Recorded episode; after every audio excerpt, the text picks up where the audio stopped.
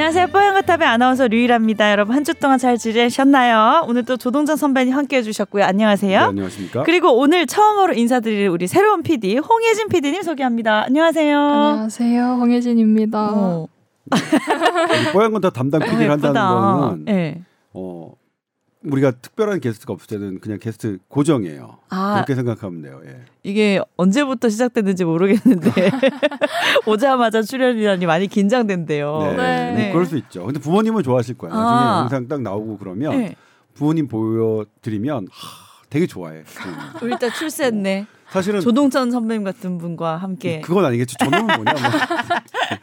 심지어는 지금 제가 가끔 뉴스에 나오는 것도 저희 어머님이 보시면 너무 좋아하세요. 음. 동찬아 오늘 오늘 TV에 나왔다. 아, 나왔다. 좋아하시죠. 예. 그래서 저도 이제 음. 8시 뉴스는 좀 그런데 음. 낮 뉴스나 이런 게 잡혀 있을 때는 음, 음. 엄마 낮에 오늘 TV 와. 나 나와.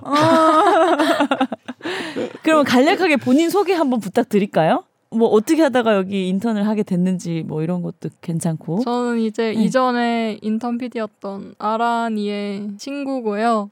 또 소개로 온 건 아니고 면접을 보고 뽑혔지만 음, 면접 소식을 듣고 지원을 네, 하게 됐고. 맞습니다. 네. 그래서 뽑히고 지금 이제 일주일 차 됐습니다. 네. 앞으로 꿈이 뭐예요? 꿈은 원래 선생님이었는데 오. 이제 꿈을 접고 응? 찾아오고 벌써 접었어? 몇 학년인데요? 왜 꿈을 접게 됐죠? 그거는 어. 좀 교사 논란 딱 있 을 시기에 접게 됐는데 아 이번에 서희 초등학교 그런 네. 부분들을 보시면서 음, 그 부분 네. 우리 또 뽀얀거탑에서 다룬 적도 있었어요. 그런 네. 것도 있고 학생 수가 이제 계속 줄다 보니까 제가 나중에 선생님이 됐을 때 얼마나 남아 있을까 그리고 음. 제가 선생님을 또 얼마나 할 수 있을까 약간 이런 생각도 들어가지고 음. 그냥 다른 경험을 많이 해보고 내가 잘하는 잘하고 좋아하는 게 있으면 그걸 해보자 하고 또 이제 이거를 또 어. 지원하게 됐죠. 처음에는 선생님 왜 되고 싶었는데요? 제가 고등학교 때 미디어 고등학교를 나왔었는데 아. 그때 선생님이 너무 좋으신 오, 분이었어가지고. 저도 이제 미디어가 좋아서 고등학교 때부터 했으니까 네. 또 이제 저 같은 학생들을 좀 가르치고 싶다는 생각이 들어가지고 특성화고 교사 이 꿈을 꿨었는데 이렇게 음, 접게 됐죠. 근데 그 접었다는 것, 음. 에, 그 중에서 가장 큰 포인트는 어떤 부분일까요? 큰 포인트는 일단은 미래에 대한 불안감이 조금 있었고 교사라는 음. 직업에 대한 또 저희 과가 그 교직 이수가 안 되는 과여가지고 대학원을 또 따로 가야 따로 된단. 말이에요. 교육 대학원을 음, 또 제가 그거를 할 수 있을까? 대학교 음. 졸업하고 나서 또 대학원까지 가서 할 수 있을까 이런 생각도 들고 근데 지금 말씀하신 사안은 네. 그 서희 초등학교 사건과는 무관하잖아요, 그렇죠? 원래 그 전에도 네, 그런 고민이 있다가 이제 네. 막 터지고 나서 그러니까 그 빵 터졌을 때, 그 네. 사건이 터졌을 때 어떤 부분이 가장 아 이건 가장 힘들겠다, 이건 내가 견디기 어렵겠다라고 하는 포인트. 그걸 그러니까 음, 어떤 저는 생각을 못했거든요. 네. 이그 당시 우리가 이걸 보도하고 얘기를 했지만 음.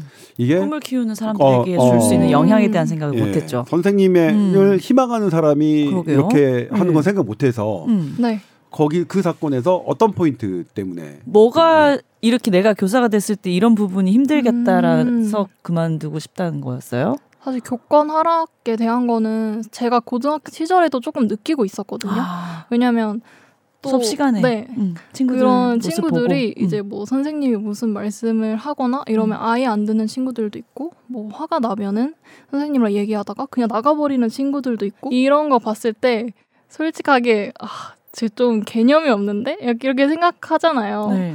근데 그런 애들이 밑에 학년으로 나이가 적은 친구들일수록 더 많아요. 음. 그런 얘기들이 더 많이 들리고 얘도 나 때는 말이.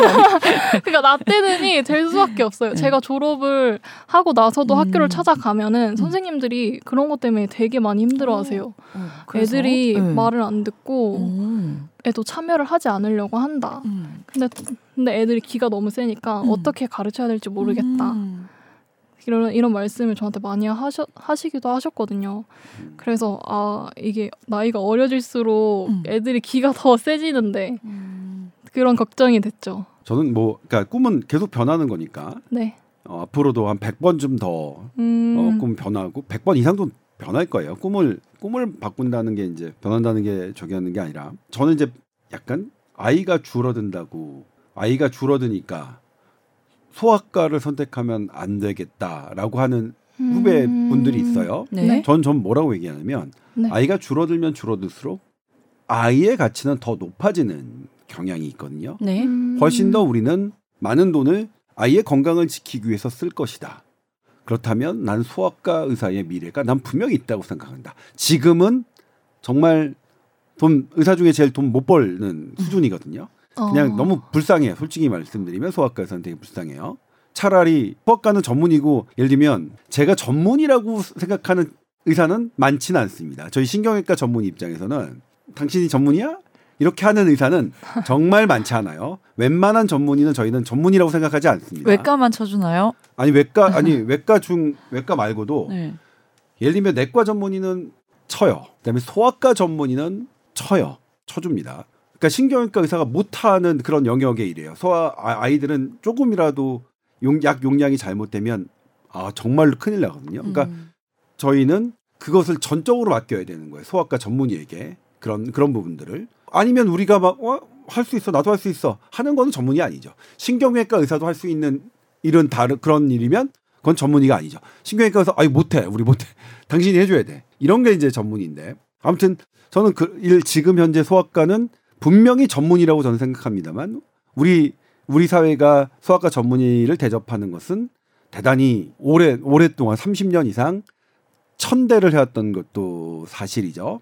그럼에도 불구하고 저는 소아과 의사의 미래가 없느냐? 저는 있다고 생각합니다. 줄어도 분명히 그 가치들은 올라갈 것이다. 그래서 같은 입장으로 교사도 그런 아이가 출, 저출생이 이렇게 되는 그런 흐름을 우리가 당장 반전시킬 기미는 전혀 보이지 않지만 그럼에도 아이가 적을수록 아이에 대한 교육의 가치는 더 커질 것이라고 생각해서 교사의 전망이 있다고 저는 개인적으로 생각하고요. 네. 또 하나는 뭐냐면 교과 저는 이건 사회 현상은 왔다 갔다 한다고 생각해요.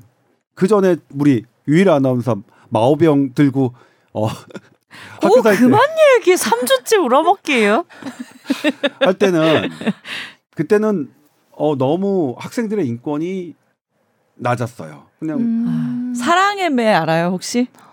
그냥 쥐어 어, 이 터지는 단어를 거, 모른다. 사랑의 매. 쥐어 터지는 거 선생님들한테 쥐어 터지는 거 막대기 하나씩은 다 드- 들고 저도 어느 다니셨거든요. 순간에 뭐냐면 어. 제가 중학교 때 정말로 세게 맞은 게 체육 선생님인데 수업 시간에 방귀를 꼈다고. 어머.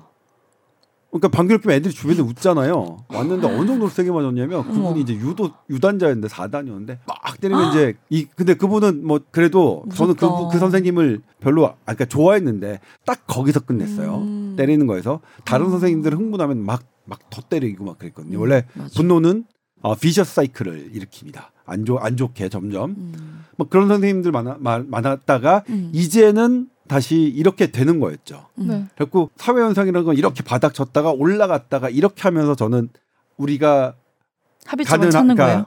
바람직한 음. 이런 부분에 음. 합의점을 찾아가는 과정이라고 생각하는데 그래요. 교권과 학생들의 인권, 인권도 그런 지점에서 있지 않을까. 음. 어? 그런 그런 과정이 얘기네요. 있다니까. 네. 뭐 아니 이, 저는 그렇게 생각했어요 그때. 음. 아, 음. 학생 인권이 바닥이었을 때 이게 높아지면서 교권은 막 저는 근데 거기서 뭐냐면 제일 애매모호한 이런 게 교권과 학생 인권은 뭐 차별되는 게 아니에요. 같이 갈 수 있는 겁니다. 저는 이런 멘트 정말 싫어하거든요. 왜냐하면 현실적으로는 둘이 다투기 때문에 이 문제가 발생하는 거예요. 그러니까 책상 머리 앉아서 이성적인 뭐 이상적인 구호 외치는 이런 건 전 너무 싫어요. 현실적으로 어디까지 되고 어디까지 안 되고 이런 걸 차라리 정해주는 게 낫지.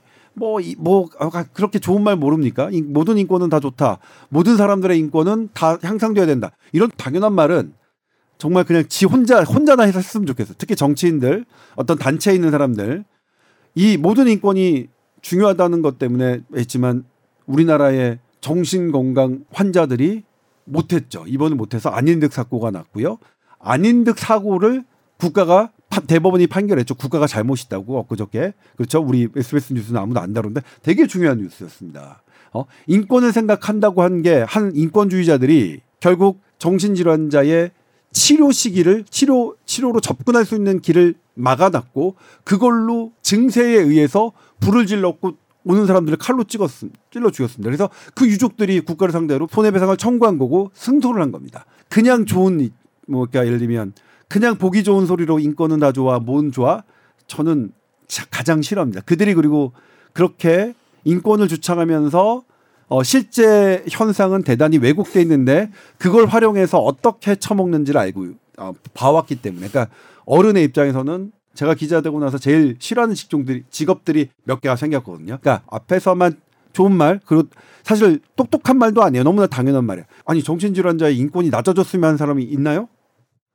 없어요 그런 사람들. 그런 의미에서 저는 그런 과정이라고 생각하고 그래서 그런 꿈도 그러니까 저는 우리 우리 지금 첫 등장했지만 네. 여러 꿈들을 다양하게 생각하고 그런 포인트 지금 이 아저씨가 생각하는 포인트도 생각해서 그런 꿈을 변화시킬 때 좀 다양한 관점들을 녹여서 생각하면 음, 좀 좋지 않을까. 예. 음. 우리 어렸을 때 왜 유행하는 드라마 뭐 허준이 유행했 이러면 그게 너무 좋아 보여서 다 한의사를 꿈꾸고 네, 뭐 그렇죠. 그런 시절이 있었는데 네, 그렇죠. 사실은 직업에 대한 이제 이해도를 높이려면 제대로 된 연구를 좀 해보면서 이게 진짜 맞을까 현실적인 이제 어떤 역할을 하나 이런 거를 고민을 깊게 해보면 좋을 것 같아요. 저는 이 포인트에서 네. 그래서 가장 저 제가 자주 인용하는 건데 음. 스티브 잡스의 스탠포드 졸업 축사죠. 심장이 쫓아가는 것대로 해라. 음. 특히 젊었을 때는. 아 그래요? 네. 제대로 확인을 안 해보고 아니 이게 제대로 확인 아니 아니 그게 그거를 부- 부인하는 계속 게 아니라 따져보지 않고 아니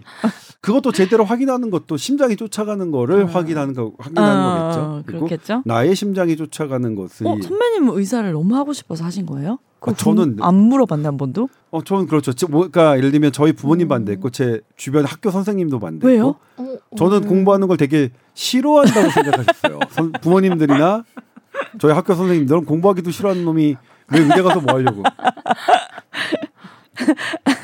뭐 근데 왜 선생님도 그랬어요? 다 공부하는 거 되게 좋아했는데 아주 실제로 제가 나온 강북에서는 또 공부 되게 잘했어요. 음. 어. 공부 되게 잘했지만 그럼에도 불구하고 선생님들은 조동차는 공부 하기 싫어하는 놈이야 이런 생각을 갖고 반대하셨고 저는 뭐 왔습니다. 네. 제 제 심장을 쫓아서 어. 어. 어, 기자가 된 것도 제 심장을 쫓아서 왔어요. 음. 후회해요. 네, 이게 다 모를 일이야. 모를 일이야, 모를 일이야. 저는 아나운서 되고 싶은 적 한 번도 없었거든요. 어? 근데 지금 즐겁게 하고 있어요. 네. 네, 모를 일이야. 아, 모를 일이에요. 인생은 인생할 수 없어. 네. 그리고 저는 뭐 얘기했지만 이미 저는 정해져 있다. 인생이 정해져 있다고 생각하는 사람 중에 하나이기 때문에 음. 이 정해진 거를 내가 어떻게 어떤 태도로 그냥 걸어가느냐, 음. 걸어가느냐. 음. 뭐 이런 부 이런 이렇게 생각하니까 뭐. 네. 어쨌든 우리 홍예진 PD님 환영하고 네. 운명설이 마지막 이제 발언이셨으니까 여기 이 자리에 있는 것도 운명이에요. 네. 앞으로 또 어느 쪽으로 꿈을 꿀지는 지켜보겠습니다. 네. 궁금하네요. 되게 부럽고 20대 초반에 그런 꿈을 꿀 수 있는 시기가 부러워요. 자, 오랜만에 건강 상담 메일이 왔어요. 이제 한번 소개를 해드릴게요. 안녕하세요. 곧 50을 바라보는 여성입니다. 20대 때부터 흉부 X선 검사를 받으면 척추 측만증이 의심된다는 결과를 받았습니다. 젊고 크게 불편이 없어서 그냥 지내다가 출산 중과 후에 요통이 심해서 치료를 받기도 했었습니다. 한동안 잘 지내다가 40대 이후 요통이 가끔 있어서 물리치료 같은 거 받으면 또 괜찮아졌는데 나이가 들면 들수록 아픈 횟수랑 기간이 좀 길어지는 느낌이더라고요. 자, 그래서 척추 측만증 얘기로 돌아가서 인근 병원에서는 특별히 할 수 있는 게 없다고 자세를 똑바로 라, 똑바로 하라고 하셨는데 뭐 어떻게 자세를 똑바로 해야 하는지도 모르겠고 본인이 할 수 있는 자가 치료법 이런 거 있으면 좀 안내 받을 수 있을까요? 하셨어요. 네. 일단 척추 측만증은 네. 어, 어렵습니다.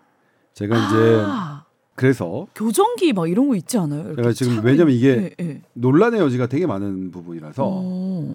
어, 제가 예전에 보도했을 때도 이 업자들이 되게 했어요. 근데 제가 다시 한번 이제 보여드리는 게 아. 네. 이거는 교과서죠. 교과서에서 척추 측만증의 치료는 딱 세 가지죠. 음. 관찰, 옵저베이션, 그 다음에 브레이싱, 이 기구를 하는 것, 음. 그 다음에 수술. 네. 음. 이것밖에 없습니다. 관찰하거나 브레이싱도 사실은 근거 수준이 높진 않습니다. 그것도 이건 브레이싱 이 보조 이 음. 차는 거죠. 음. 차는 거. 이건 어린 아이들이 이제 성장기 때 해주는 거고 음. 성인에서는 아닙니다. 나머지 아 나 척추측만증에서 내가 뭐 눌러주면 돼, 내가 뭐 맞춰주면 돼, 음. 다 근거가 없다는 음. 말씀드립니다. 어. 제가 이렇게 얘기했더니 그때 이제 그런 걸 하시는 분들이 뭐 저한테 막 마구마구 메일을 막 보내셨는데 어쩔 수가 없습니다. 저도 그런 게 그분들이 하시는 무슨 이런 손으로 막 뭐 누르고 뭐하고 뭐하고 하는 게 척추 측만증에 도움이 되기를 바라지만 근거가 없는 건 어떡합니까? 없는 건 없다고 해야죠. 그래서 뭐냐면 네. 너무 크게 신경 쓰지 않으셔도 됩니다.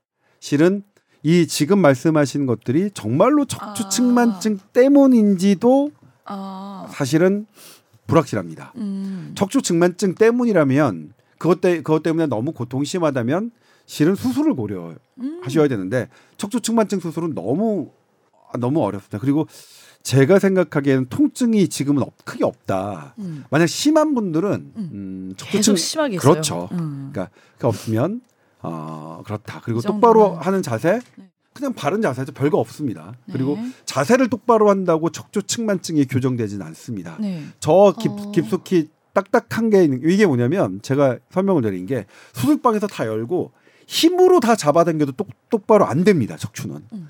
그렇게 뭐 자세 잡고 뒤에서 누른다 이런 이런 걸로 어 교정되는 게 아닙니다. 그럼 우리가 척추는. 막 바른 자세 하라 이런 거는 습관 뭐 한 한쪽으로 뭐 그렇죠. 다리 꼬지 마라 이런 거는 효과 있는 뭐냐면 거예요? 아 다리 꼬 다리 꼬는 거는 조금 더 좀 어려운 얘기인데 다리 꼬는 것은 한쪽으로 치우 그러니까 이 한쪽으로 매는 것은 나의 근육과 이런 방향을 이렇게 돌립니다. 음, 그렇기 때문에 어린 아이들? 예 그럼 어. 모든 몸, 몸 운동은 양측을 하는 게 좋습니다. 테니스도 테니스가 다 좋지만 유일하게 나쁜 게 한쪽으로 한다는 거죠. 그러니까 테니스 엘보라는 게 없는 거고요. 한쪽만. 골프도 음. 마찬가지죠. 한쪽으로만 치는 것. 그러니까 모든 운동이 좋지만 한쪽만 하는 건 그래서 한계가 분명히 있는 건데 이렇게 한쪽으로 다리 꼬는 다리 꼬는 것도 양측으로 그러니까 다리를 꼬는 게 상당히 운동이 돼요. 이 이쪽에 이쪽 근에. 근데 한쪽으로만 하면 이 이 부분에 잘못된 방향성을 주기 때문에 그게 고정되면 내게 틀어질 수 있습니다. 그러니까 다리를 꼬시려면 양쪽 번갈아가면서 균, 균일한 시간에 하시고요. 그게 자신 없으면 그냥 다리 안 꼬시면 되는 거고요. 그다음에 바른 자세 뭐 그냥 이렇습니다. 네. 바른 자세로 그냥 똑바로 앉아서 우리 허리에 부담을 안 주는 거죠. 허리에 부담을 안 주려면 이 엉덩이 끝이 예. 다 있어야겠죠. 그리고 이게 내가 이렇게 앞으로 굽혀지는 걸 막기 위해서는 뭐 달라붙게 해야 되죠. 요즘에는 여기에 붙이는 그런 것도 있잖아요. 자세 가슴에다 이거 대는 거 있잖- 있잖아요. 그런 것도 아, 나왔던데. 여기에서 예. 지지해가지고 예, 여기서 지지하면 이제 이게 거? 못, 예. 못하게 그런 부분들 그런 부분들이고 그리고 너무 스트레스 받지 않으셨으면 좋겠습니다. 음, 음. 허리 아프신 분들 워낙 많으니까 저도 뭐 침도 맞아보고 뭐 마사지도 받아보고 하는데 참 이런 거는 쉽게 좋아지진 않더라고요. 네, 그렇죠. 네. 그래도 뭐 꾸준하게 그- 좀 관리하시면 되나요? 어떻게 아니 뭐 아프실 네. 때 지금처럼 네. 이렇게 물리치료 받고 물리치료 받고 하시고 음. 저는 이제 가장 제가 좋아하는 건 네. 20 하루 20분 이상의 사우나 몸을 이완시키는 것. 오. 그러니까 음. 이완시키는 거 저 제가 보존요법 중에서 가장 과학적인 근거가 있다고 생각하는 부분이 이 포인트인데 내 몸을 이완시키는 거. 그러니까 이게 아프다는 것은 나의 통증 세포의 역치가 낮아졌다는 거고 낮아졌다는 것은 염증이 있다는 거고 그 염증이 있다는 것은 근육이 긴장했다는 거거든요. 그 긴장한 부분을 풀어주는 건 몸을 따뜻하게 하는 것. 어느 정도 20분 정도 이상. 음. 근데 뭐 20분 하기 매일매일 따뜻하게 하기 어렵잖아요. 음. 그러니까 뭐 내가 가능 가용한 범위 내에서 음. 그렇게 나의 몸을 충분히 이완시키는 게 오히려 이런 통증에 더 네. 도움이 될 수 있다는 말씀을 또 참고로 드리고 싶네요. 네, 알겠습니다. 자, 오늘 선배님이 또 정한 본격 주제는 의대 정원 수 뭐 늘리냐 네, 마느냐 네. 뭐 이런 얘기들이잖아요. 네, 그렇죠. 예. 어떻게 사실- 돼가고 있나요? 사실 어 지금 이제 제가 지난주에 이제 독감 때문에 아 독감 조, 조심하세요. 아, 조- 선배님이 이번 주 월요일에 독감 걸렸다고 저한테 말씀하셔서 네, 많이 아프셨다면서요. 예. 금요일 날 지난주 금요일 날 말씀드리자면 네. 아침에 너무 몸이 안 좋은 거야. 이거 뭔가가 이상 있다. 그래서 음. 일단 회사 얘기해서 어, 오늘 정말 미안한데 내가 일을 못 하겠다. 휴가를 내겠다. 음. 하고서 했는데 그리고 하루 종일 집에서 왜 아픈지도 모르겠어. 어디가 아픈지. 어디가 음. 아픈지 모르는 상태에서 그냥 하루 종일 누워 있었어요. 근데 나중에 이제 가족이 퇴근하고 난 다음에 어, 제 체온을 쟀거예요. 음. 39도예요. 오, 높았네. 그때 알았어요. 아, 어 그때 아 이게 내가 지금 고열 때문에 힘들었구나. 그러니까 뭐냐면 의사가 그것도 모르나? 아, 너무 힘들어가지고 진짜 아팠겠네요. 그래서 바로 집에 있는 신속 항원 검사를 해봤죠. 응. 했더니 음성이 나와서 아 이건 그럼 어. 독감이겠다 해서 아. 바로 독감 약을 처방받아서 바로 밤에 먹 먹기 시작했습니다. 그러니까 좀 살 것 같더라고요. 근데 요즘은 독감이 뭐 되게 비싼 링거가 나와서 한 번 맞는 바로 뭐 있죠. 초기에 맞는 거 있던데 네. 그건 뭐예요? 효과가 그것도- 있던데. 네, 네. 그것도 그거 죽이는 약이죠. 어. 독감 바이러스를 죽이는 약이고 네. 저는 그 당시에 병원에 가서 뭐 그렇게 할 적인 아니었으니까 처방을 받은 약을 음. 먹었죠 바로. 음. 그래서 그 다음 날부터 어, 열이 떨어지더라고요. 그렇고 하지만 대단히 힘들었고 그때 이제 또 어떠냐면 지난주 금요일에 아주 특이한 경험을 했는데 모든 저의 인생을 주, 이막 주마등처럼 지나가는 경험을 했어요. 왜? 와, 너무 아프니까? 어 저도 모르겠어요. 그러니까 와 이거 그리고 정신줄을 놨네. 돌아가, 네, 돌아가신 아버지의 아? 위로서부터 막쭉 오. 39도의 고열에 시달리는 동안 저는 어머나. 그때는 39도인지 제가 어머나. 고열에 시달리는지 몰라 몰랐을 그때는 텐데 40도 넘었던 거였을 수도 있겠어요. 아무튼 그래서 독감 예. 조심하시고요. 오. 저는 참고로 독감 예방 주사 맞았습니다. 4가 맞았는데 어머. 독감 예방 주사 맞았는데 독감 왜 걸리냐? 걸릴 수 있습니다. 음. 그러니까 우리가 독감 예방 주사는 아예 독감 바이러스를 진입하지 못하게 하는 게 아니라 들어왔을 때 얼마나 잘 싸우게 하느냐인데 저는 아마도 독감 예방 주사를 맞지 않았으면 죽었을지도 모른다. 그 정도로 더 알았을 겁니다. 그러니까 어. 맞은 만큼 덜 알았겠죠. 음. 그건 그거는 뭐 네. 맞는 것 같고요. 네. 아무튼 그것 때문에 이제 쭉 놓고 있었는데 어, 의대 증원 숫자가 음. 발표가 됐어요. 음. 어, 최소 2,100명, 그다음에 2,800명 정도를 음. 의대 뭐 의대들이 더 음. 원한다. 음. 어, 이렇게 나왔어요. 그래서 지금 막 오늘 아침 기사에서도 그랬죠. 와, 2,800명, 뭐 한- 거의 한 3,000명 정도가 더 늘면 입시학원들이 분석했는데 이제 2등급도 네. 무슨 뭐 무슨 무슨 뭐 2등급도 의대 네. 의대 진학 갈 가능 수 이렇게 있어? 아, 예. 아. 좋습니다. 근데 이 부분에 대해서 네. 그 숫자가 뭘 의미하는 건지 그리고 우리는 어디에 무엇 때문에 속고 있는지 어디 어떤 부분 속고 있는지를 자 제가 먼저 전제로 말씀드릴 것은 의사 면허 그러니까 의사 면허가 있어야만 의료 행위를 할 수 있다. 그러니까 면허를 따지 않으면 의료 행위를 못 하게 하죠. 법으로 금지했죠. 네. 그렇기 때문에 의사 면허는 국민이 준 겁니다. 음. 그래서 국민이 늘리겠다. 나 의사 면허 늘릴 거야. 음. 뭐 줄일 거야. 음. 이것은 철저하게 국민이 있습니다. 특허, 그러니까 특권을 줬으니까. 네. 예? 어, 독보적인 특권을 줬으니까. 그렇기 때문에 저는 의사 면허를 늘리느냐 마느냐를 갖고 공급자 단체인 의사 단체가 이것을 파업의 대상으로 삼는 것을 저는 맞지 않다고 생각합니다. 음. 이것은 국민의 고유 권한이기 때문에. 어. 다만 그럼에도 국민의 고유 권한을 잘 사용하실 수 있도록 바른 정보를 드려야 되는 건 사실이겠죠. 네. 거기가 저는 의료단체의 역할의 한계라고 하는 건데 지금 의과대학, 의과대학에게 물어봤어요. 니네 얼마나 더 뽑고 싶어? 그런데 그 숫자가 그거예요. 음. 근데 우리 생각해봐요. 반대로 우리나라에 케이블카가 필요해요. 음. 근데 케이블카가 정말로 얼마나 필요해? 왜냐면 케이블카가 있으면 관광이 되지만 너무 많이 지으면 또 환경 파괴도 되는 게 사실이잖아요. 그러니까 적정한 케이블카를 만들어야 되는 거예요. 중요한데 지금 정부가 케이블카 업자들에게 생산업자들에게 니네 케이블카 얼마나 더 만들 수 있어? 이걸 물어본 거예요. 그게 2,100명, 2,800명이에요. 이걸 그대 그 고스란히 이 무게감으로 발표하는 게 맞나요? 음. 어, 케이블카 업자들이 우리나라의 케이블카 2,100개, 최소 2,100개, 2,800개 더 만들 수 있습니다. 이런 이것을 수요 조사라는 이름으로 음. 이것을 마치 이렇게 증언할 것 이란 뉘앙스를 품은 채 음. 그래서 학원가에서는 이 2등급마저도 의대 갈 수 있다. 이런 분석들이 오늘 기사화되고 있는 이런 게 맞나요? 틀렸네요. 예? 네. 음. 속았죠. 음. 이 숫자가 그런 의미인지 몰랐죠. 음. 그렇죠? 뭘 물어본 거냐면 일단은 의- 의대 의대를 증원하려고 하는데 새로 생판으로 의대를 신설하고 뭐 하는 건 더 어려운 음, 일이거든요. 뭐 그렇잖아요. 예를 들면 의사를 교육하는데 교수가 제일 많이 필요합니다. 전 세계에서 모든 대학 중에서 가장 교수가 많이 필요한 게 의대 의대입니다. 네. 법대보다 훨씬 더 많이 필요합니다. 네. 그런데 거기다가 새롭게 의대를 만들어서 하는 것은 더 어려운 일이겠죠. 그래서 기존 의대에 물어본 겁니다. 음. 니네 얼마나 더 음. 의사 의대 교육 시킬 수 있어? 그러니까 이 수요를 물어본 거예요. 의사를 얼마나 더 만들 이수 있어. 2,100과 2,800은 이, 이 숫자입니다. 그러니까 이게 케이블카 업자한테 니네 얼마나 몇 대 만들 수 있어? 해가지고 우리 케이블카를 결정하면 안 되잖아요. 이건 우리나라 형편에 우리 국민이 아 편하긴 한데 관광만을 분명히 지역 발전은 좋은데 그렇다고 이거를 중구난방 막 이렇게 무조건 만들면 분명히 환경 파괴 될 거 아니에요. 막 도봉산 북한산에도 케이블카 다 만들고 관악산 만들고 이래 버리면 안 될 거잖아요. 그렇죠? 적정한 수는 또 이게 지금 조사한 게 적정한 숫자의 개념이 아니라는 건데 지금 잘못 받아들여지고 있죠.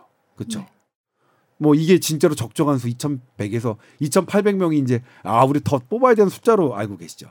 이게 속은 겁니다. 저는 이건 그래서 대한민국 기자들도 대단히 잘못했다고 생각합니다. 이 숫자를 이렇게 국민들이 인식할 수 있게끔 이렇게 된 건 이 숫자는 그렇고요. 그렇다면 또 하나가 문제인데 이게 정말로 현재 우리나라 의과 대학이 감당할 수 있는 숫자냐? 그거라도 되면 의미가 있어요. 그거라도 된다면. 근데 그것도 아니라는 거죠. 제가 오늘 이것 때문에 이제 뉴스 브리핑이 잡혀 있어서 어제까지는 제가 휴가였으니까 오늘 아침부터 이제 어 불이 나게 여기저기를 취재했습니다. 도대체 이 숫자 어떻게 나온 거예요? 처음에 선생 이거 학장님들 그거 안 된다 그랬잖아요. 왜냐하면 왜 학장님들이 걱정하셨냐면 의대 의대를 교육하는 건 의과대학이죠. 의과대학의 장애 학장입니다. 의대 학장 모임들이 있어요. 의대 학장님들은 되게 걱정하셨어요. 왜냐하면 지금도 어려운데 학생들 가르치기에 음. 왜 의대 기초 교수님들이 너무 부족해서 오늘 한겨레 신문이 단독자를 달고 냈지만 지금도 기존 의대 중에 네 개 대학이 기초 의사 수가 함량 미달이라고 단독자를 냈죠. 지금도 그런데 그런 대학이 80명을 더 교육할 수 있다고 냈어요.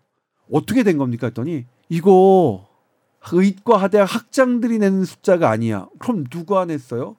대학 본부에서 음. 왜요? 이게 참 재밌는데. 의대는 어, 학생 한 명당 적자입니다, 대학이. 보통 지방 아, 미니 의대 같은 경우에는 한 명당 3억 정도가 드는데 학비로 한 1억 5천 정도 낸대요. 음. 그럼 1억 5천 음. 계속 적자죠. 그럼 이 적자폭을 해소시킬 수 있는 인원이 몇 명이냐? 그 숫자가 지금 발표된 거예요. 동계산할. 거네요. 네. 동계산. 음. 그런데 이게 이렇게 해서 이런 식으로 수요 예측 조사가 돼서 이 숫자가 발표되는 게 대한민국에 이런 일이 벌어지는 게 맞습니까? 저는 이 부분이 취재를 하면 할수록 웃겼어요. 음. 이 숫자 저 제가 그래서 오늘 어, 뉴스 브리핑 제가 한 얘기는 제 얘기는 보통 다들 잘 안 들으시니까 저는 이 숫자를 발표하는 게 맞느냐 정부가 이런 무게감이 있는데 의대 정원에 대한 이런 국민들의 무게감이 있는데 음. 이렇게 하는 게 맞습니까? 음. 그러니까 제대로 된 제대로 된 그 무엇도 아니잖아요. 네. 그렇죠. 발표하면 안 되는 숫자였습니다. 그런데 이게 이런 식으로 발표한다는 것은 음. 저는 대단히 국민을 우습게 생각하는 것 같다라는 느낌을 받았어요. 예. 아무튼 저는 기본 전제는 아무리 나라가 잘못되고 뭐 어떻게 되든 말든 간에 의대를 증원하는 모든 절대 권리 저는 국민에게 있다고 전제했고요. 그럼에도 불구하고 이런 식의 이런 식의 조사는 음, 맞지 않다. 이런 무게감으로 기자들이 취재하고 그대로 그러니까 공급자 측과 그다음에 의사 단체 측을 해가지고 양비론으로 해가지고 얘네 한다 이런 이런 식으로 하는 것도 저는 마땅 기자가 제대로 일을 못 하고 있다고 저는 생각해요. 정확하게 이 숫자가 어떻게 나온 건지는 알려드려야죠 국민께 그렇죠? 이렇게 나왔습니다. 네. 그리고 우리가 근본적으로 왜 의사 수를 늘려야 된다고 지금 국민들이 원하고 계시죠? 우리 응급실 뺑뺑이 겪고 있잖아요. 음. 왜? 소아과 의사가 없어갖고 애들 애들 애들이 특히 갈 데가 없는 거잖아요. 예? 그다음에 지난번 아산 어, 아산병원 아산병원에 얘기하면 이제 너무 싫어하시는데 어쩌겠어 아산병원 어쩌어 아산병원에서 뇌출혈 뇌- 뇌, 뇌출혈이 나왔는데 음. 수술하는 의사가 없어서 서울대병원에 가서 수술 받으시는 그런 것 때문에 아, 이런 경고 사인이 있잖아요. 어 정말로 사람을 살리는 의사들이 점점 줄어들고 있는 이것에 대한 불안감 이것을 해소하고자 하는 게 그 열망이 의대 증원이라고 우리 국민들이 생각하셨잖아요.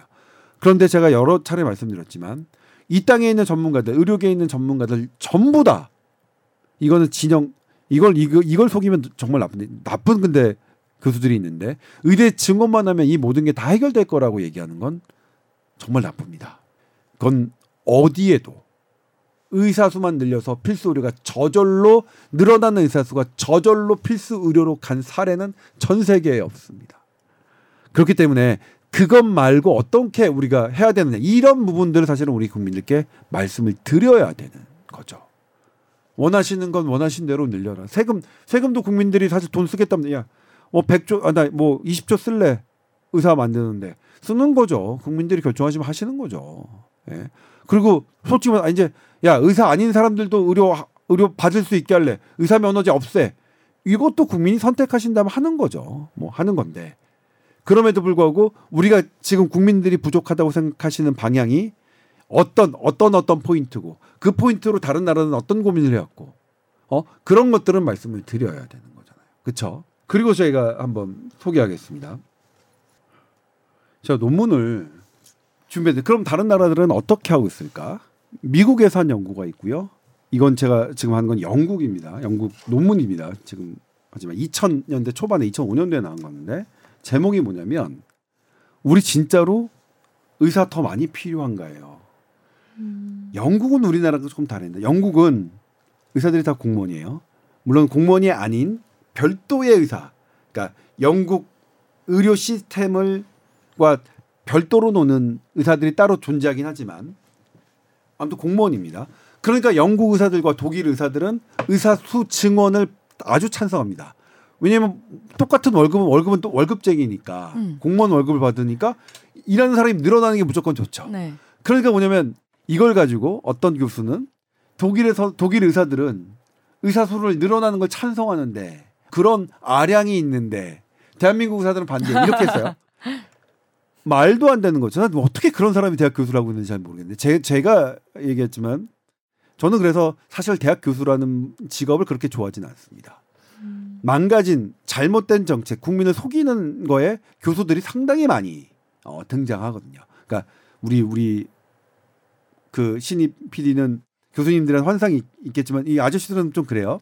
그런 부분들. 자, 아무튼 영국은 어쨌든 본인들은 본인들 영국에서 내셔널 헬스 시스템에 들어가 있는 사람들의 의사들은 의사가 많으면 많을수록 좋은 거죠. 그렇죠?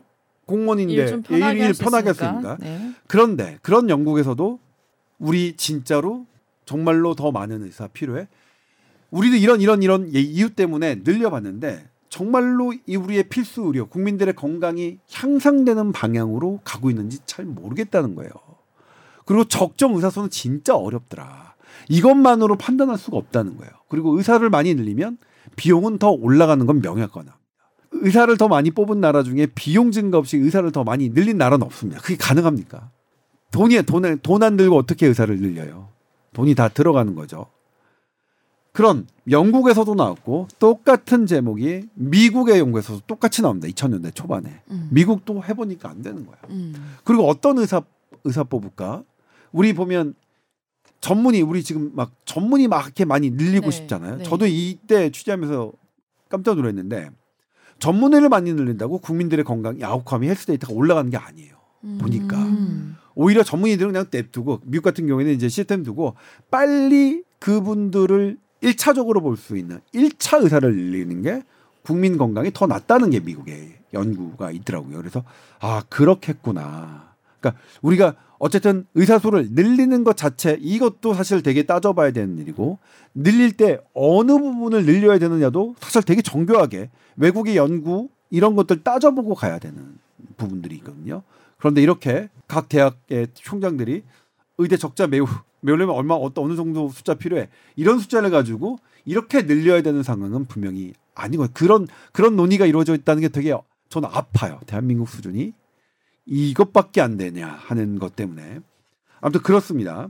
그런데 지금 우리 소아과 소아과에 소아과 지금 지원율 되게 낮습니다. 아마 내년에 지금 아직 끝나지 않았는데 음. 내년이 되면 역대 최저 소아과 지원율이 있을 겁니다. 음. 지금도 소아과를 안 해요. 음. 지금도 소아과라는 독에 밑이 빠져 있어요. 음. 그런데 거기다가 의사수 계속 늘리는 게 양으로 늘리는 게 과연 맞는 방법일까요? 지금 소아과 의사 하는 사람들부터 붙잡는 게 맞지 않을까? 지금 의대에 있는 사람들부터 소아과 하도록 하는 게 맞지 않을까요? 그게 현실적이 아닐까요? 음. 최근에 되게 유명한 사건이 있었습니다. 유명 대학의 스카이 스카이 대학 중에 하나입니다. 네. 소아과 전문의 천- 알레르기 천식을 전공한 소아과 전문의 세 분이 강남에 나 어, 미용을 하셨습니다. 음. 저는 그분들이 하면 다른 그러니까 말도 안 되는 의사들, 그러니까 정말 실력 없는 의사들이 많이 뿌띠 많이 하거든요. 네. 실력 있는 분들도 있지만 제법 있지만 정말 어, 그러니까 정말 이상하가 이상한 말 말도 안 되는 걸 하는 사람이 아닌데 그런 분들보다는 그분들이 저는 이제 몇 제 신경외과 전문의가 인정하는 몇 안 되는 전문 과목 중에 하나 소아 그분들이 하시는 게 훨씬 더 잘할 거라고 사- 저는 생각합니다만 그럼에도 불구하고 이렇게 지금 있는 유명 대학의 소아과 전문의들이 이렇게 계속 빠져나가고 있는 상황에서 이것을 그대로 두고 의사수를 늘리는 게 과연 어떤 의미가 있을까? 낙수 효과라고 하죠. 많이 늘리면 뭐 이런 성형 이런 데도 많이 가고 결국 그런 거 할 거 없는 사람들이 소아과 가겠다. 신경외과 가겠다. 이러, 이렇게 생각하기 쉽죠. 그런데 정말로 우리 여기저기 다 갔다가 갈 데 없는 분들 그런 분들이 소아과 의사 하기를 바라나요, 우리 국민들이? 그런 낙수 효과 딴 데 갔다가 못 가는 사람들이 결국 신경외과 뇌수술하고 어 나의 암 수술하고 나의 아이 보는 그런 그런 의료 의, 시스템 원하실까요? 음.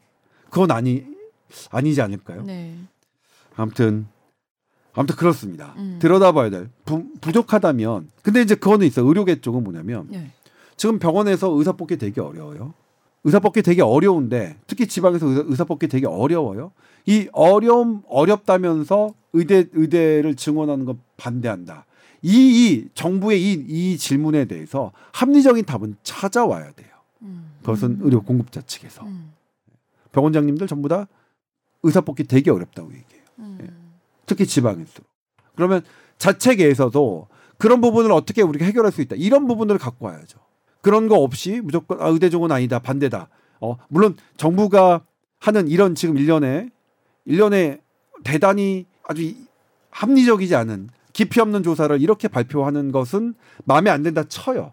그럼에도 불구하고 지금 현상에서 국민들이 겪고 있는 부분에 대한 아는 의료계에서 좀 내놔야죠. 어떻게 하면 우리는 지방의 필수 의료를 더 국민들이 불편하지 않으실 않으실 건가 이런 부분. 그러니까 이 요구는 의료계도 국민이 원한다는 것을 아주 무겁게 받아들일 필요가 있다고 생각해요. 정부가 하는 게 아니라 정부가 이런 건 되게 짜증 나긴 하지만 얄팍하게 이렇게 하는 건 되게 짜증 나지만 근본적으로 국민이 원한다는 것은 되게 대단히 전 무게감을 있게 받아들여야 된다고 생각해요. 그리고 그 국민들께 진정성 있게 이러이러한 부분들을 설명해야죠. 솔직히 말씀드리자면 이렇게 얘기하는 게 저는 지금 의사 의사 수 늘리는 거예요. 의대 정원 늘리는 거 50대 이상의 의사들한테는 오히려 더 좋아요. 일단 본인들의 경쟁과도 아니고요.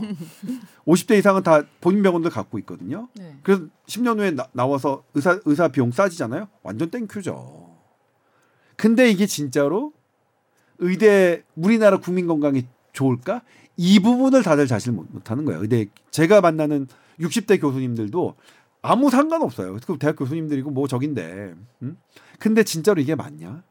그리고 이렇게 부실하게 부실하게 상, 환경에서 의사수를 많이 늘리는 게 맞냐? 지금도 되게 어려운데. 지금 서울에 있는 의과대학도 기초의학 교수님 찾기 되게 어려워요. 음. 어렵습니다. 왜냐하면 기초의학 대우 안 해줬잖아요. 그러니까 아무도 전공 안 하세요. 음. 일단 그거부터 해야겠죠. 우리 어떻게 의대 교육 강화할 것인가부터 먼저 해야 되는 거죠. 사실 정당한 제대로 된 논의라면 오케이 좋아. 우리 국민들이 의대 증원 되게 원하셔. 그러면 그거에 맞도록 어떻게 의대 교육을 강화시킬 것인가부터 해야 돼요. 그럼 제가 제일 먼저 어떤 질문했겠어요? 각 대학에 취재할 때, 아, 귀 학교에서는 음. 교수 채용을 지금 내년에 교수 채용을 얼마나 예산하고 몇 명을 예산하고 있고 네. 거기에 대한 예산은 얼마 정도 지금 생각하고 있습니까? 제가 취재했어요. 제가 직접 물어봤습니다. 그렇게 준비하고 있는 학교 지금 현재 한 개도 없습니다. 단 한 군데도 없어요. 이게 팩트입니다. 지방에 있는 대학들 제가 직접 다 전화했어요. 누구한테 학장님들한테요. 이게 팩트예요. 그런데 우리 논의하고 있어요. 준비는 안 하고 있는데 그러니까 제가 제가 얘기했죠. 가장 싫어하는 게 말로만 짓거리는 선수들. 실질적인 건 해야죠. 소를 누가 키우고 농사를 누가 지어야 돼요. 만약 국민들이 이걸 원하시면 나 국민들이 나 소고기 먹고 싶어. 나 쌀밥 흰 쌀밥 먹고 싶어. 그럼 누군가는 잠깐 소 어디서 구하지? 농사 누가 지어? 이렇게 해야 되는 거야. 아무도 농사는 안 져. 농사는 안 져. 소도 안 키워. 그래 놓고 국민들에게 소고기 원하시죠? 흰 쌀밥 원하시죠? 이렇게 해요. 그러니까 그러니까 짜증이 나는 거예요. 들여다보면 취재하면 할수록 짜증이 나는 거예요. 대한민국의 이런 수준에. 음. 아무튼 그렇습니다. 네. 우리가 이 부분 일단 저는 순서는 그렇게 생각해요. 일단 기존에 있는 사람들부터 어떻게 붙잡을 것인가. 그리고 붙잡으려면 돈이 필요하잖아요. 돈을 우리는 얼마만 얼마만큼 쓸 수 있는가 현재 예산에선. 그다음에 더 필요하다 그러면 국민들께 여쭤봐야죠. 우리 소아과 의사 더 늘려면 당장 뭐냐면 10년 후에 소아과 의사가 아니라 내년에 소아과 의사를 먼저 생각하는 게 순서 아닌가요? 내년 소아과 의사를 먼저 생각하는 게 이게 정책을 담당한 어 국민의 종들이 해야 될 일이 그거예요. 그리고 그런 걸 취재해야 되는 기자들이 해야 될 일이 이런 거고. 당장 내년에 소아과 의사 지원율이 딱 하는데 그거 빼고 빼고 전부 다 뭐냐면 아니 이분들은 진짜로 의대 정원이 늘었으면 좋겠어 자기 아, 아들 다 의대 의사 의사 만들려고 하는 이해관계자들인가 이런 이런 의심들 들. 저도 뭐냐면 사실은 의대 정원 개인적으로 팍팍 늘었으면 좋겠어요. 그래야 많은 사람들이 어, 뭐제 자식이 의대 갈 수도 있고 또 많은 아, 2만 2천 명이 지금 의대 준비하고 있다는데 싹 빠지면 갈 데가 많을 거 아니에요. 너무 좋아요 저는 개인적으로는. 아, 입시적인 걸로. 입시적인 걸 보면 너무 좋아요. 예? 아니 그 정도로 상위권 대학이 늘어나는 거 아니에요? 예? 상위권 TO가 좋은 그러니까 가고 싶어하는 인기과가 늘어난 거고 거기에 그러면 한 3천 명 늘면 2만 2천 명이 달려드는데 아 thank you죠. 야 2만 2천 명 뭐. 야 이제 의대만 아니면 좋은 데 막 가겠다 막 이런 생각 들잖아요. 아무튼 개인적으로는 그렇습니다. 전 개인적으로 그래서 의대 정원 막만 명 늘리는 건 뭐 전혀 뭐 다만 그럼에도 불구하고 이걸 국민들께 이런 의미가 있다는 것은 음. 말씀드려야 된다. 네. 예. 의사만 들어 사실 최근에는 뭐냐면 전문 간호사도 사실 되게 이게 늘리는 게 정말로 맞느냐 맞 저기 한 이제 최근에 이제 우리 원로 교수님께서 저한테 논문 하나 보내셨는데 미국에서 나온 3년 들여다본 거에서는 아 그것도 아니더라 돈은 되게 많이 드는데 실제로 아웃컴으로 나타나진 않았다. 음. 그러니까 우리가 돈을 많이 드는 것이 실제로 아웃컴으로 이어지게 하, 하는 거는 대단히 쉽지 않은 일인데 지금 어떻게 이상하게 이것만 늘리면 모든 게 만사 형통이 될 거라고 하는 분위기는 맞지 않다. 그리고 거기에는 잘못된 교수들이 되게 많이 관여돼 있다라는 거고요. 아무튼 그렇습니다. 네. 네. 국민들이 원하는 어떤 의료 혜택의 구멍 이런 것들이 잘 채워지기 위해서는 갈 길이 아직 멀 것 같네요. 네. 네. 그리고 쉽지 않아요. 예, 쉽지 예를. 들면. 지금 우리나라에 네. 제가 계속 제 개인적으로 주장하는 음. 거지만 우리나라의 필수 의료가 약한 것은 음. 피부 점을 빼는 의사가 피부 암을 수술하는 의사보다 더 벌기 때문입니다. 미국 이게 30년 넘었어요. 어. 미국은 피부 점을 빼는 것보다 피부 암을 하는 의사가 훨씬 더 음. 돈을 많이 법니다. 음. 신경외과 뇌수술하는 의사가 제일 많이 벌어요. 그러니까 다들 신경외과 뇌수술 하는 거예요. 어, 어, 나 돈 최고야. 그러니까 가장 똑똑한 사람들이 뇌수술을 해요. 가장 똑똑한 사람이 피부 암을 해요. 근데 우리는 아니잖아요. 예. 뇌수술을 하는 게 피부 점을 빼는 것보다 훨씬 돈을 못 벌어요. 그러니까 이런 게 30년 이상 지속해온 문제를 어떻게 바로 단 잡아야 한 되는데. 단한 번에 어떤 저기로 해야 될까? 전반적으로 우리의 의료 체계 그리고 우리의 가치관들을 다시 다 들여다봐야 되는 아주 복잡한 문제들이 이 안에 섞여 있는데 음. 그리고 응급실 응급실 뺑뺑이가 응급실의 문제가 아니라고 제가 말씀드렸죠. 한국 의료의 문제가 응급실이라는 장소에서 나타난 거지. 거기서 얘기 있잖아. 응급실 뺑뺑이 응급의학과 전문의가 없어서 응급실 뺑뺑이가 일어난 사례는 단 한 건도 없습니다. 거기에 소아과 의사, 거기에 신경외과 의사가 없어서 응급실 뺑뺑이가 일어난 거예요. 이걸 착각하는 분들이 있어요. 응급실 음. 응급 응급의학과 전문의가 없어서 음, 응급실 음, 뺑뺑이가 음. 일어나는 줄. 음. 어, 그건 정말 나쁜 사람입니다. 한국 의료의 뒷받침. 그러니까 아산병원의 의- 간호사도 진단이 안 돼서 서울대병원으로 간 게 아니에요. 음. 멍청한 기자들이 그때도 그렇게 써가지고 마치 빨리 무슨 판단 예 빨리 판단 뭐 못해서? 간 걸로 진 어느 병원보다 빨리 판단됐는데 수술할 의사가 그러니까 수술할 의사 그렇게 하는 고된 일을 하지만 음. 가장 의사들 중에서 돈을 못, 못 버는 이런 직군에 하는 사람들이 점점 안 하니까 생겨난 문제예요. 그러니까 음. 문제를 정확하게 포인트를 알아야 우리가 해결해야 되는 거예요. 거기서 어떤 제가 그때 참 한, 한심했는데 어떤 멍청이자는 응급 시스템의 문제다 해가지고 하, 음. 정말 그것도 아마 아무튼 그랬습니다. 네. 정확하게 현재 우리가 갖고 있는 이, 이 문제는 네. 이렇다. 네. 이런 이런 그러니까 1, 2년 된 문제가 아니라 적어도 2, 30년 넘게 된 문제들이 어, 다시 되돌아봐야 되는 문제라서 해결법을 어느 단하의 단 하나의 처방전만으로 해결되기는 어려운 측면이 있다는 것도 우리는 솔직하게 고백해야 합니다. 네. 음, 홍혜진 PD님 오늘 처음 참여하셨는데 어떠셨나요? 굉장히 유익했고요. 그래 오늘 특별히 유익하다. 제가 요즘에 그 정신과 병동에도 아침이 와요라는 드라마를 아. 보고 있는데 네네. 그 의사분들이 막 리뷰를 해주세요 네. 하나하나 보면서 네. 거기서 이제 간호사 분들이 힘든 장면들이 많이 나오는데 음. 의사분들이 그런 얘기를 하시더라고요. 막 간호사가 별로 없어서 힘들다고 과를 늘리지 말고 간호사들이 제대로 일할 수 있는 환경이나 만들어라 이렇게라고 하셨는데 어. 그런가라고 생각을 했는데 또 이제 와서 들어보니까 네, 간호사 선생님 구하는 건 정말 어렵습니다, 지금. 근데 우리나라에 그래서 간호사 대학을 늘렸죠. 그런데 그렇게 해보니까 뭐냐면 그냥 집에서 안아 면허 있는데 음. 노는 분이 더 많아요. 음. 음, 이거는 우리 간호대 증설에서도 이미 그냥 무조건 어, 나와 나왔습니다. 예. 네. 왜 너무 힘드니까. 어, 돈 안 되고 일 네. 너무 보- 많고 힘들고 힘 피곤하고. 뭐 그런 그런 포인트들이 있는데 사실 저는 이제 드라마 저도 그 드라마를 한, 한 편인가 봤는데 했나요? 재밌어요. 아, 재밌긴? 한데 저는 medical 드라마가 너무 싫은 게 뭐냐면 현실이랑 너무 다른가요?